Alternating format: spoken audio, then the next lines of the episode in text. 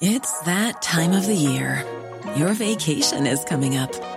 You can already hear the beach waves, feel the warm breeze, relax, and think about work.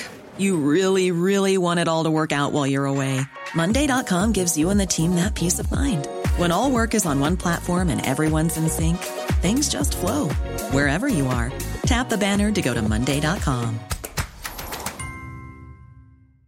There's never been a faster or easier way to start your weight loss journey than with PlushCare.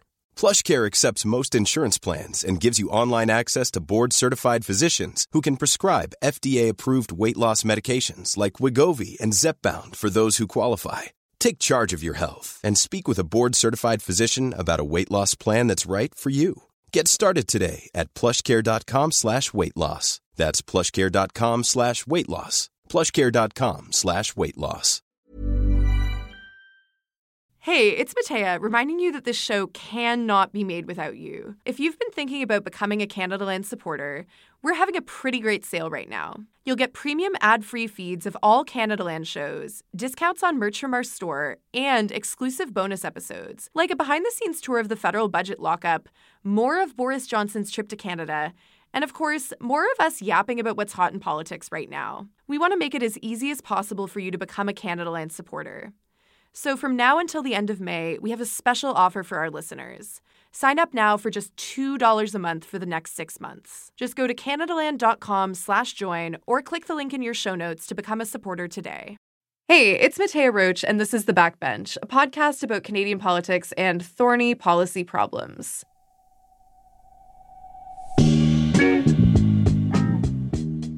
On today's show, Roxham Road, an irregular border crossing where thousands flock to enter Canada in hopes of claiming asylum.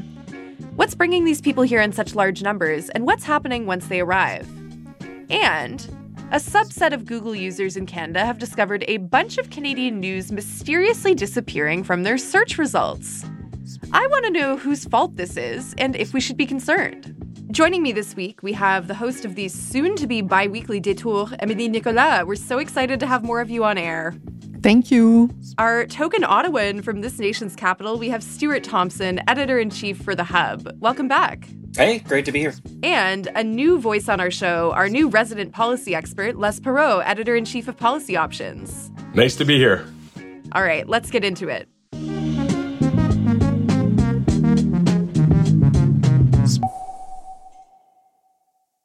Now our capacity are exceeded. We cannot no longer take care of all the, those refugees. This is a real prime minister. He is responsible for those borders. That is why conservatives are calling for the prime minister to implement a plan to close the Roxham Road crossing within 30 days from now. Yes, if Pierre Poilievre wants to build a wall at Roxham Road, someone could do that. The problem is we have 6,000 kilometers worth of undefended shared border with the United States. It is a mistake to think that you're going to that you can solve this problem by treating only symptoms.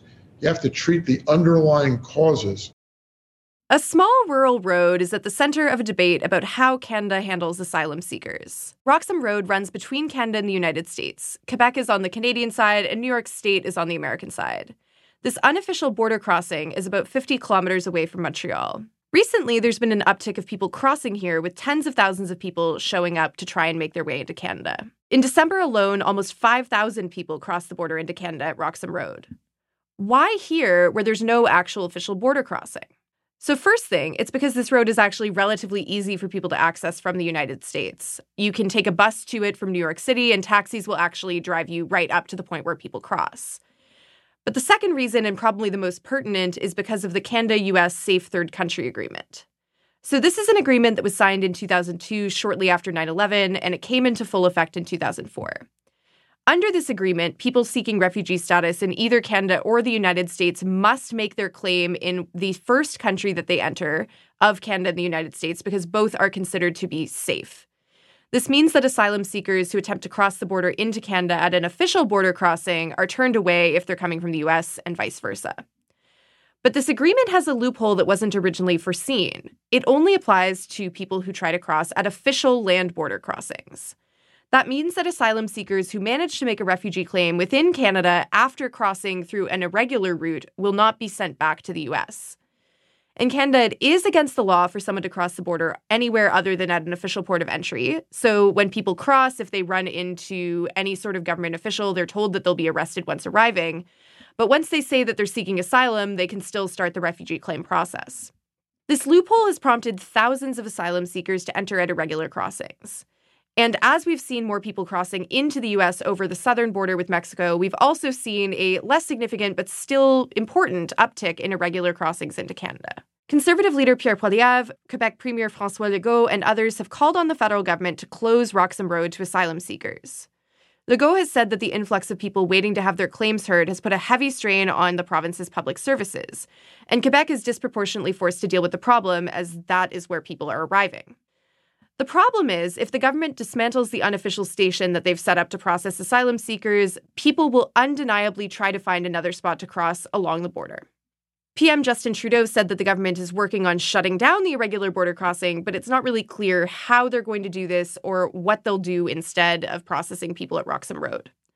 Trudeau has also said that they've been negotiating the Safe Third Country Agreement with the U.S. for months, but progress on that is unclear. The only way to effectively shut down not just Roxham Road, but the entire border to this, these irregular crossings, is to renegotiate the Safe Third Country Agreement, which is a serious work that we are doing as a government right now.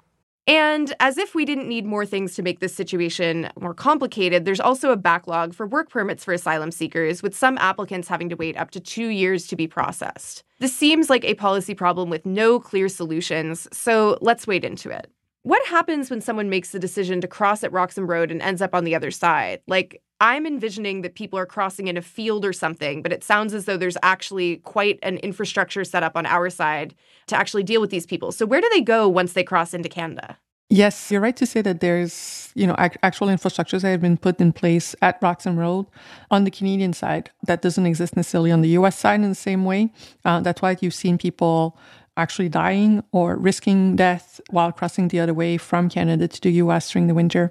In Canada, essentially you do get arrested, but there's it's essentially very organized and there's the RCMP and border agents. Before I became a policy magazine editor, I was a reporter at the Globe and Mail.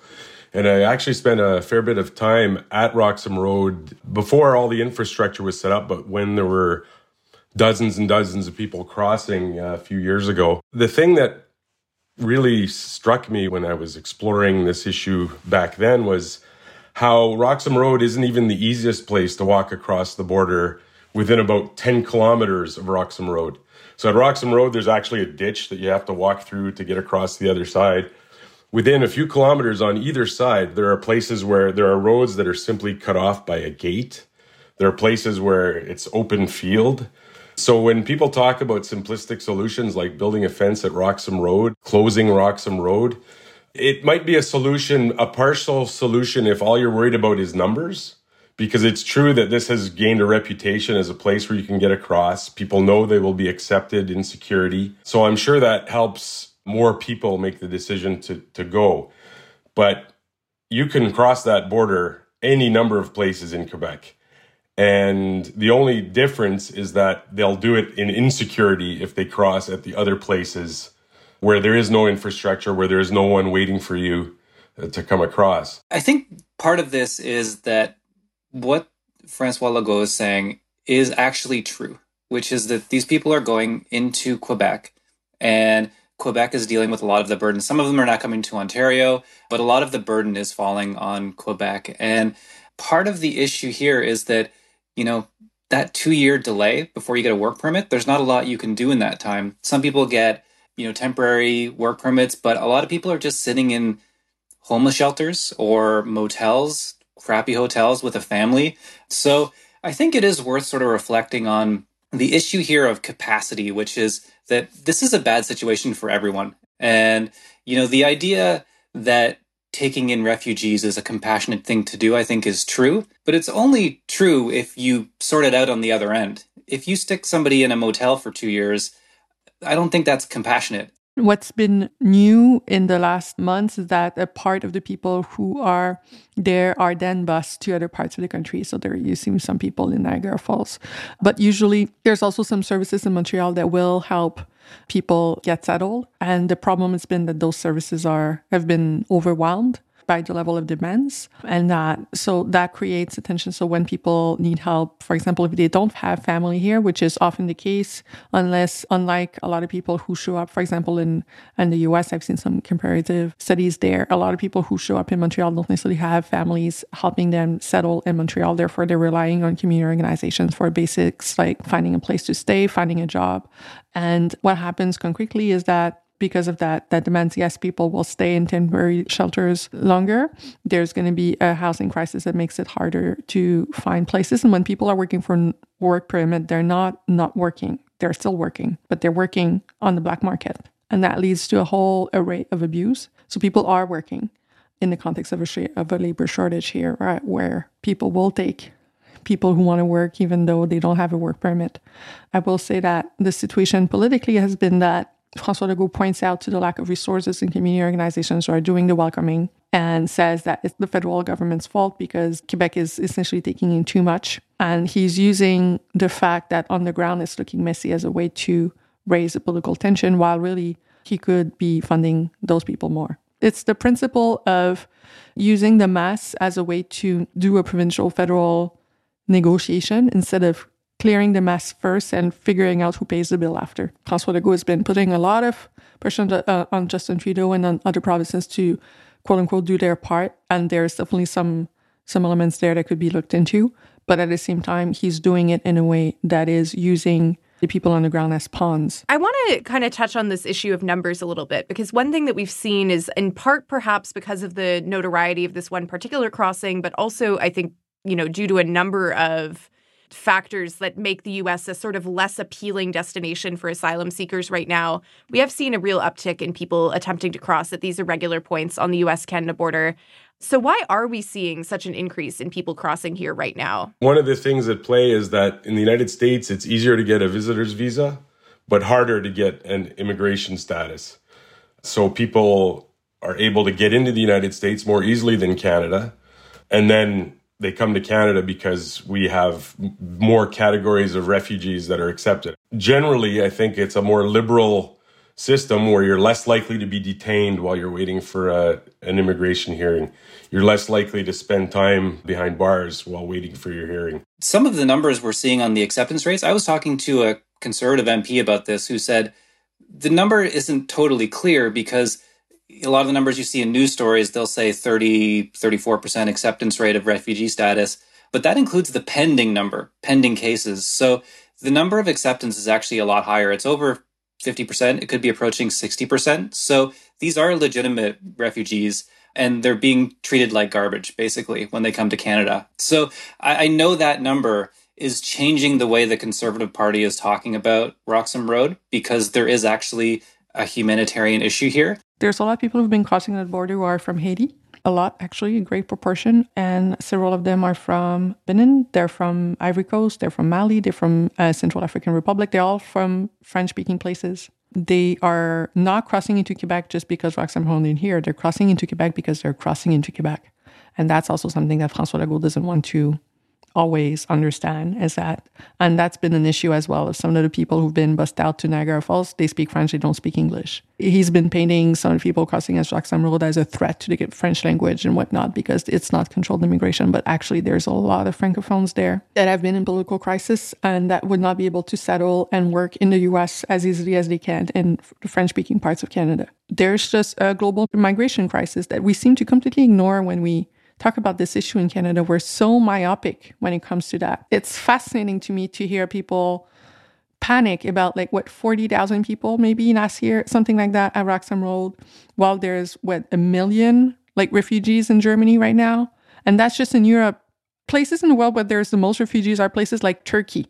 There are places like, you know, Lebanon. There are places like Jordan. They're not here. There are people in, in the South who are themselves struggling with their own infrastructures who are welcoming a number of people that is completely unimaginable in Canada in terms of how our politics are set up, in terms of how sensitive we are, in terms of it's too much, we don't have the means. So I wish sometimes people listen to our newscasts in terms of we don't have the resources to welcome more people and listen to it and trying to like imagine someone in Nairobi listening to the shit we say in Canada because it doesn't make any sense, but any sense at all. And yes, there's a lot of people from Mexico crossing into Canada, but God knows how many people in Mexico are welcomed as well as asylum seekers, like uh, from other places in Central America. So those places in, that some people are fleeing are also the same countries that a lot of people are fleeing to. Uh, sorry, I'm getting emotional because it's like so frustrating how we have no fucking international context in terms of how we talk about global migration in this country. And we sound like spoiled brats most of the time when it comes to this topic. It's completely unlistenable from an international perspective, the way we talk about Roxham Road and immigration and, and, and, refugees in Canada, because we are like living in some sort of bubble. And there's a reason for that. I'm going to be kind now. There's a reason for that. We have this border with the US, and the, the rest of it is just ocean, ocean to ocean, right? Coast to coast to coast. We've been isolated geographically, haven't had to deal with a lot of unplanned immigration in the past. The one moment in history where we have to dealt with that most was black people coming from the US and we try to romanticize it as the Underground Railroad. But the fact is, when that happened too, Canada was putting a lot of shit in place to make sure there are not too many black people coming into Canada, right? And so we have this long history of pretending we're isolated from the rest of the world. And when there are people trying to come in from the US, we are very good, historically speaking, at blocking the number of people actually coming in. And that's the story of Canada. And we never name it when we talk about this issue. I think I agree. I agree, Emilie, that the international contact is really important here. I, I think it's worth remembering too, there is a there's a far right anti-immigrant presence in the German parliament. And in Canada, we've had a pretty robust pro-immigrant point of view um, in English Canada for decades. I think that's worth preserving. I think the bigger resource is the goodwill of Canadians and whether or not we see something happening like in almost every other Western country with a populist backlash to this stuff. And I don't think it's an accident that we've avoided that. I think it is based on there's kind of a taboo against anti immigration sentiment in Canada. We have not seen that in our parliament at all. Maxime Bernier tried it, couldn't get elected. He managed to uh, do a lot better running against COVID restrictions than running against immigrants. And as much as, you know, me being an immigrant myself, I married into a family of Lebanese immigrants. I'm about as pro immigrant as you can get. I worry that all of these strains on the system, along with a healthcare crisis and a housing crisis, could change things. Because what tends to happen is you have polling numbers that show like a third of Canadians have sort of latent anti immigrant sentiments. We don't really see that in our politics, though, because it's like, the ninth or tenth priority for them. And what you saw in the States was Donald Trump came along and he elevated that issue to a high salience, activating like a third of Americans who had those feelings and never really expressed them or never really had any political avenue to express them. So I do really worry about this because I feel like that's a force in our politics that could be unleashed. I think on the political side of it, the idea that if this immigration system gets a certain way, if there's too many people coming in, maybe it's going to trigger a far right movement. It's interesting because something that Paul Saint-Pierre Plamondon, the leader of the Parti Québécois, circulated a couple of weeks ago. And the guy used to study in Europe, and he was talking about how when he was living in Sweden, he saw how the Swedish people were open-minded, and the refugees came in, and uh, now there's a lot of far right movements there, and so and and he got actually dragged for for that because uh, a lot of people criticize him for saying, you know, if there's latent racism in Sweden, if it's a white only country, you don't see it, and then it shows up when people actually start showing up, right? And so, not the the fact that people arrived that triggered the racism, it's just the the fact that the racism was there, and then it became feasible to just have a person in front of you to express it in front of. There's a similar thing going on, I think, in Canadian history, where, for example, when it comes to uh, the Ukrainian refugees right now, you have a very, very different discourse that when it came to, for example, the Syrian refugees, that yes, we're welcome, but there were also a lot of, mm, are some of these people actually dangerous? Are they screened enough? That we don't get with Ukrainians, while we know that there's some far right Ukrainians that exist, but we somehow don't discuss it at all. There's ways in which we cannot have this conversation about who's welcomed in Canada in a colorblind way. If we look at the history of immigration in Canada. Um, when you come to Chinese Canadian back in the days, or when you come to Japanese Canadian, or when you come to even Jewish immigrants trying to flee the Holocaust, there's just a lot of ugliness as well as, as beauty in our history when it comes to welcoming refugees. And we have the capacity for both. I think in our in our country. There's either a story of like those people are dangerous, we need to protect Canada's national interest and security, or a discourse of Canada is the most welcoming place in the world and we're like the best, la la la. And and there's no in those two polarized uh, political rhetoric, there's no room for actually looking at what the issue is, what our history has been, what our policies has been, what's the best way to fix our policies because it's kind of an angel or demon kind of polarized way of looking at this. What I'm wondering, I suppose, then is what are ways that the federal government can effectively manage this influx of people into Quebec and now also Niagara, now that people are being bussed over there, without stoking the flames of this possible resentment, Stuart, that you mentioned, but also without hurting asylum seekers, right? And I know I said that this is a complex problem without really a clear solution, but is there anything that you folks can think of, maybe in terms of solutions or approaches that haven't been tried that we should be considering? One thing that seems obvious that these work visa issues should be sorted out ASAP. We have a piece coming in Policy Options by Jennifer Elrick and Daniel Béland, who looked at the German system of how they manage migrants. And basically, they have a system where they apportion people to different regions of the country based on their economic capacity and on their population. We could systematically distribute people through this country better. We could add language as a factor. As Emilie points out, there's a lot of francophone people among these migrants who probably would be a great asset to Quebec. The thing that strikes me about all this is that the reason people don't get too up in arms about students or about migrant workers that we take in in great, great numbers in this country is because it's all linked to a system and they, they see it as part of a system. And Roxham Road, they see as not being part of the system. And I think at some point that the Supreme Court of Canada is actually contemplating right now what to do about the Safe Third Country Agreement. And I can easily envision a solution where the Supreme Court of Canada knocks down the Safe Third Country Agreement, and then people just go to the border crossing of their choice to do what they did before the Safe Third Country Agreement, where they go to a border crossing, claim asylum, and then go into the system. To me, uh, that might be the most elegant solution to all of this at all. It will mean that more people probably come, but it will be in a system that functioned, I don't think, that badly before the Safe Third Country Agreement.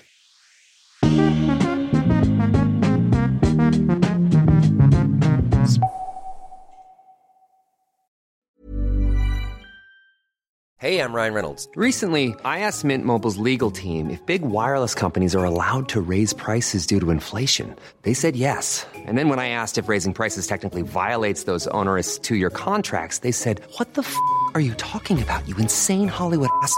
So to recap, we're cutting the price of Mint Unlimited from $30 a month to just $15 a month. Give it a try at mintmobile.com slash switch. $45 up front for three months plus taxes and fees. Promoting for new customers for limited time. Unlimited more than 40 gigabytes per month. Slows. Full terms at mintmobile.com.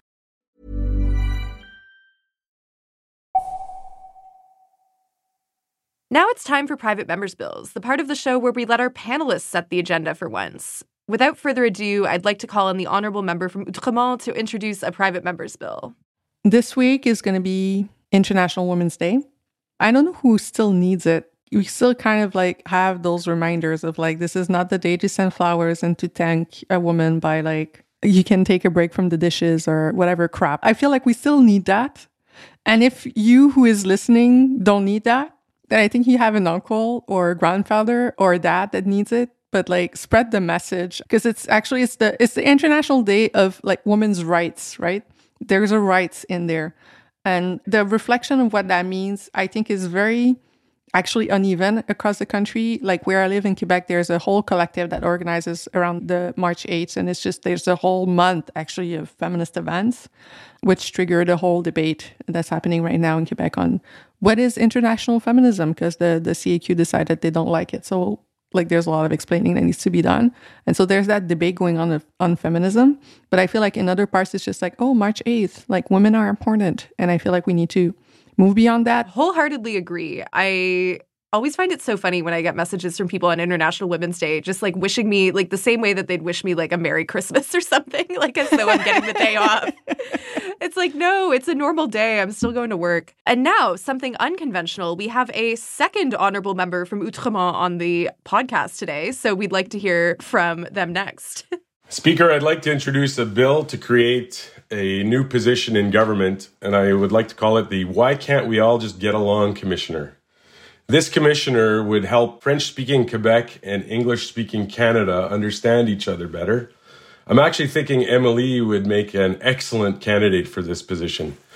The other day, Emilie wrote an excellent piece in Le Devoir. In Quebec, often people feel like they're being bashed constantly in the rest of Canada. And Emilie wrote a lovely piece explaining that, yes, there are some people that do bash Quebec unjustifiably, but that actually the feelings that people in the rest of Canada have towards Quebec often range more from indifference and lassitude to confusion and, yes, sometimes hostility. And what often is lacking is understanding. I would love to see the country turn more towards that sort of attempt to get to know each other better again. I feel like every couple of weeks on this segment, we have somebody say something to the effect of, Why can't we all just get along? I'd love to see that day. I don't know that we'll have it, but this is a space of optimism. So thank you for that one.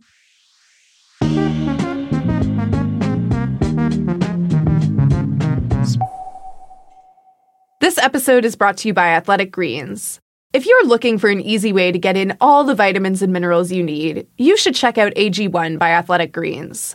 No need to keep track of a bunch of supplements and vitamins. You can get it all in one go with AG1. I love taking AG1 because I know it sets me up really well for the rest of the day. No need to read the backs of food labels and pull out a calculator to make sure I'm hitting my nutritional needs. I know I've gotten a great foundation with AG1. I just mix it up with water each morning and I'm covered. It becomes part of my daily ritual. AG1 is packed full of 75 high quality vitamins, minerals, and whole food sourced ingredients. All good stuff. If you're looking for a simpler and cost effective supplement routine, Athletic Greens is giving you a free one year supply of vitamin D and five free travel packs with your first purchase. Go to athleticgreens.com slash backbench. That's athleticgreens.com slash backbench. Check it out. In late February, Google temporarily limited Canadian news content to about 4% of its Canadian users.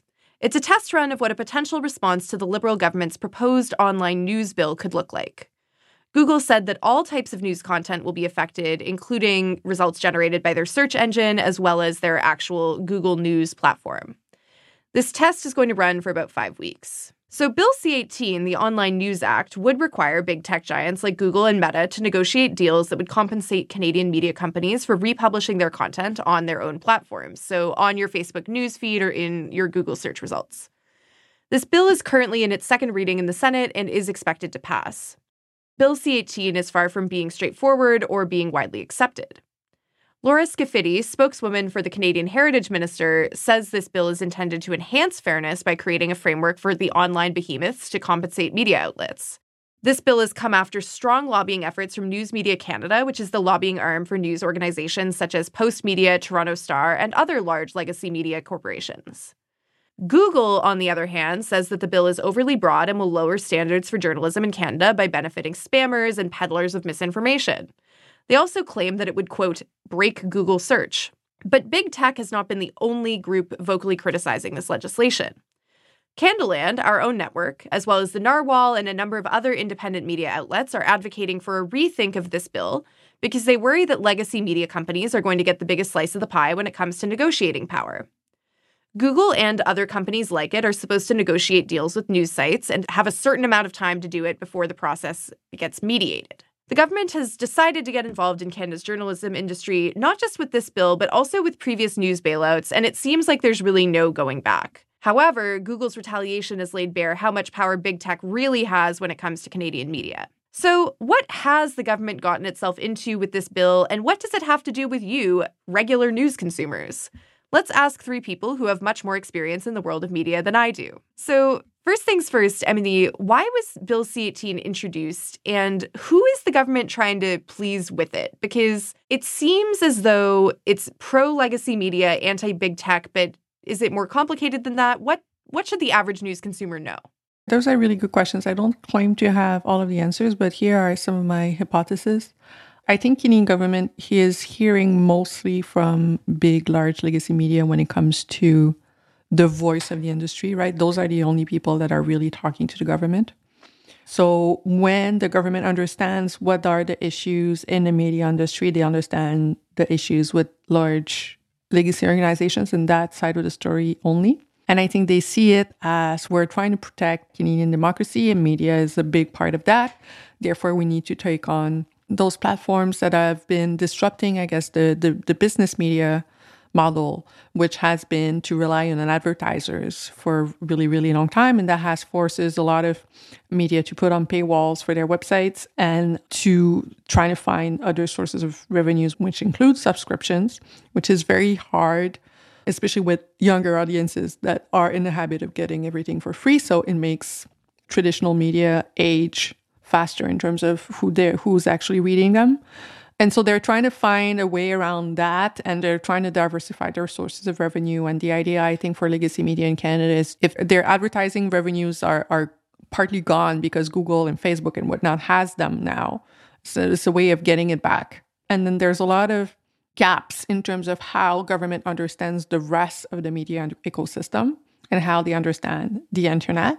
And I think a lot of the ill intended effects that it, it could have on emerging media is just something that honestly it looks like they haven't thought this through before putting this forward. And it also looks like they've taken as a model a country like australia who has such a concentration of press that they also they thought huh it's kind of like canada but they haven't thought through the fact that maybe the australian media system is actually really really unhealthy as well. So it seems like a lot of like we're gonna protect cancon and hope for the best but but there's some of the some of the details that seems like they haven't figured out. So it's a, it's a really like a wonk problem. There's no necessarily a bad guy here. There's just a lot of like people not seeing all the sides of what might be the impact of that bill and trying to fix it is really a puzzle actually, I think. I found it interesting that Google's critique of this legislation is that, well, there's just going to be all of this bad content that we now have to kind of partly fund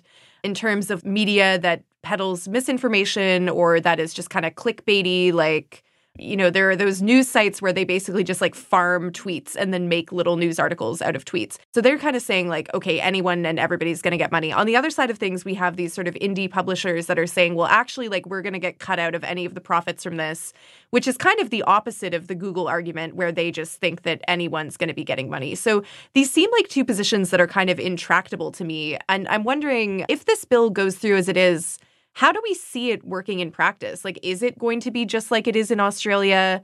Are media companies going to get paid a certain amount every time somebody clicks on a link? Or is it just like if it shows up in search engines? Like, has this been thought through? Or is it all just kind of vague and it's going to be up to media companies to negotiate specific agreements? Well, as uh, the editor of a small publication, a small nonprofit, I can tell you I haven't heard anything about how I'm going to get my little piece of the Google pie. And I imagine that's because there probably won't be a way for me to get a piece of the Google pie. I think both those things you mentioned can be true at the same time because there's a big difference between running a, some sort of link farm where you can just churn through links and put it up for search results without actually producing original content. If you get a half a cent a click for that, there's probably a model under which you can make some money if you know like Canadaland, like policy options, like the hub, if you're spending money to put out good content, it costs a lot more to put out. And so that half cent a click, or you know, I'm making up a number when I say that, but it's not going to come anywhere near recovering the cost. So big media companies have the benefit of both getting lots of clicks and producing better content. So they'll no doubt benefit somewhat it, it just always strikes me whenever these new ideas come up how since I've been in the news business 25 years now, there's always some bad idea that's getting chased and they never last. It's always sort of the latest sort of idea and and now we're latching on to trying to get money out of social media and out of out of search which are models that may not exist in five years either, or may be radically different for reasons we can't even see yet. with AI on the horizon right now, and Chat GPT and all these things that are going to change entirely the way people consume all kinds of things. It does strike me through all of this that these companies have way too much power in our current media ecosystem. They probably also have too many of the ad dollars, but I'm not sure this is the way to reapportion either of those things. So I, I want to kind of go back to that issue of Google rearranging the search results, right? So this is a test that was run. It wasn't advertised what the purpose of the test was, but I certainly don't think it indicates anything good about what Google might do, you know, assuming this legislation goes through sort of the way that it's written right now. So Stuart, I'm wondering, do you have any thoughts on what Google is signaling with this move to block certain Canadian media from their search results? Do you think there's any risk of other tech companies doing similar things to just make it much harder for Canadians to find the content that they're looking for? Yeah, definitely. I, I think it's worth stating that the entire premise of this bill, I think, is just completely faulty. And this is what Google is reacting to. The idea is that putting news content on Facebook is beneficial to Facebook. And same with Google. Our content is apparently getting them lots of profits because they're using it. So the idea is every time they link to us, then they should pay us for that usage. But I started my career at the Edmonton Journal as a web desker. There were weeks when my entire job was to put our content on social media. They were paying me to do what is now being described as stealing by this government's bill. And it's obviously a bullshit premise because there was sort of a deal going on here where we use the audiences on these platforms to drive people to our stories. And we would make money through the ad dollars on our stories and we would get subscribers that way.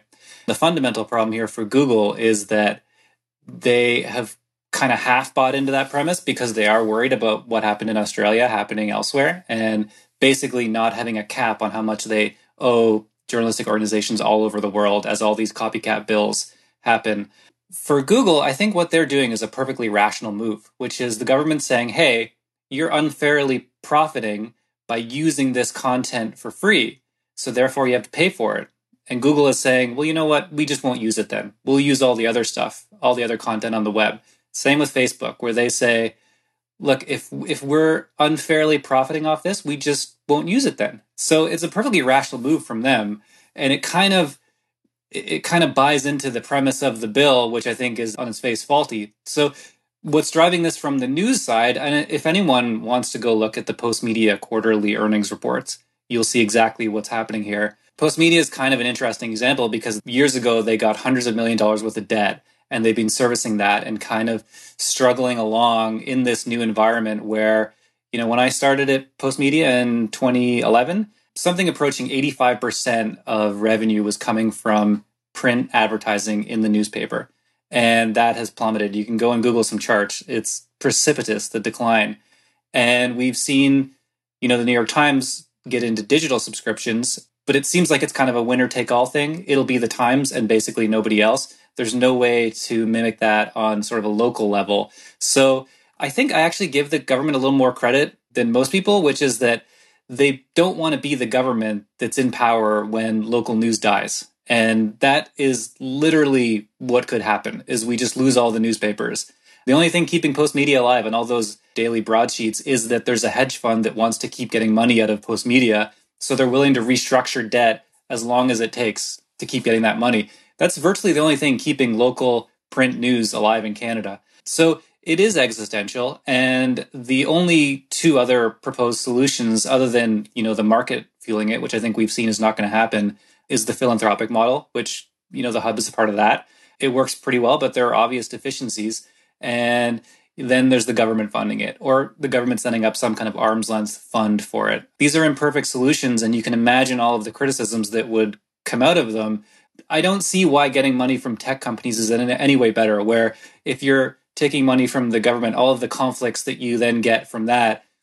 Why does that not happen with Google? Where as a news organization, I have some incentive to keep Google making money because if they go away, certain amount of my profits go away. It's, it really does seem like we have two thorny problems on the show with no clear solutions today. Emilie, do you have any final thoughts on, you know, whether there's any solution to this sort of existential crisis in news media that is perhaps more appealing than the others or comes with less baggage? No, but I have a solution in terms of process. I think we would not be in this mess if all the actual actors would have sat around the table before drafting a bill. I'm not just even talking about Google, I'm talking about Canadian media actors of all sizes, of all reality. It feels like the fact that the differentiated impact of a bill like that on the media ecosystem is an afterthought is like, oh shit, we didn't see it this this way, you know, like that that speaks to a lack of ability to consult upstream. And I feel like if we're gonna be doing anything about Canadian media in the future, spaces for that need to exist more and not just when the government decides it exists. I think it needs to exist in general more because there's a behemoth like Google and Facebook and whatnot in the room. I know we're all in competition with each other in the Canadian ecosystem, but we need to have a space where we're like, how do we deal with this Goliath? And we don't. So it's messy.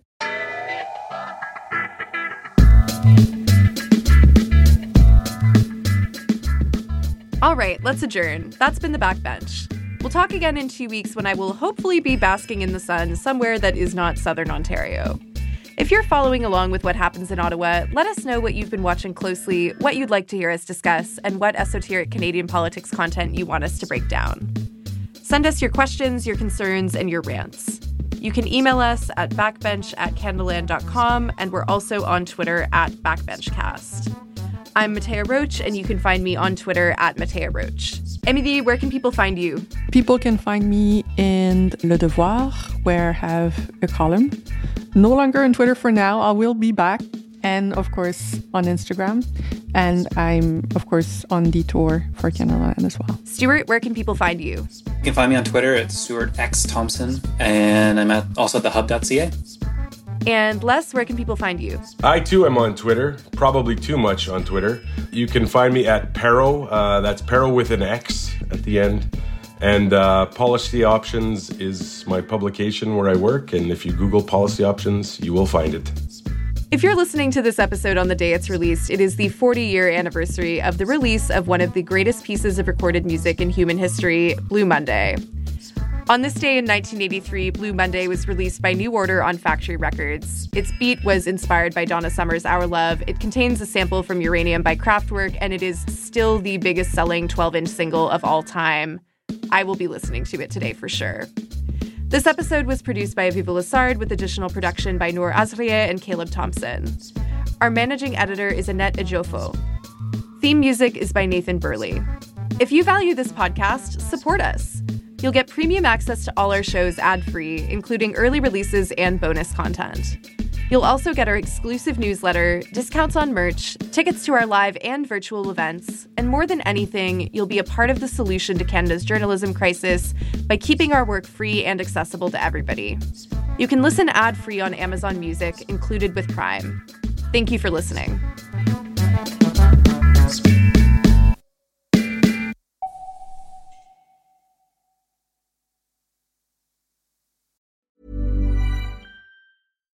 When you make decisions for your company, you look for the no brainers. And if you have a lot of mailing to do, stamps.com is the ultimate no brainer. It streamlines your processes to make your business more efficient, which makes you less busy. Mail checks, invoices, legal documents, and everything you need to keep your business running with stamps.com. Seamlessly connect with every major marketplace and shopping cart Schedule package pickups and see your cheapest and fastest shipping options from different carriers with rates up to 89% off USPS and UPS rates. And with the stamps.com mobile app, you can take care of mailing and shipping wherever you are. Make the same no-brainer decision as over 1 million other businesses with stamps.com. Sign up with code program for a 4-week trial plus free postage and a free digital scale. No long-term commitments or contracts. That's stamps.com. Code program.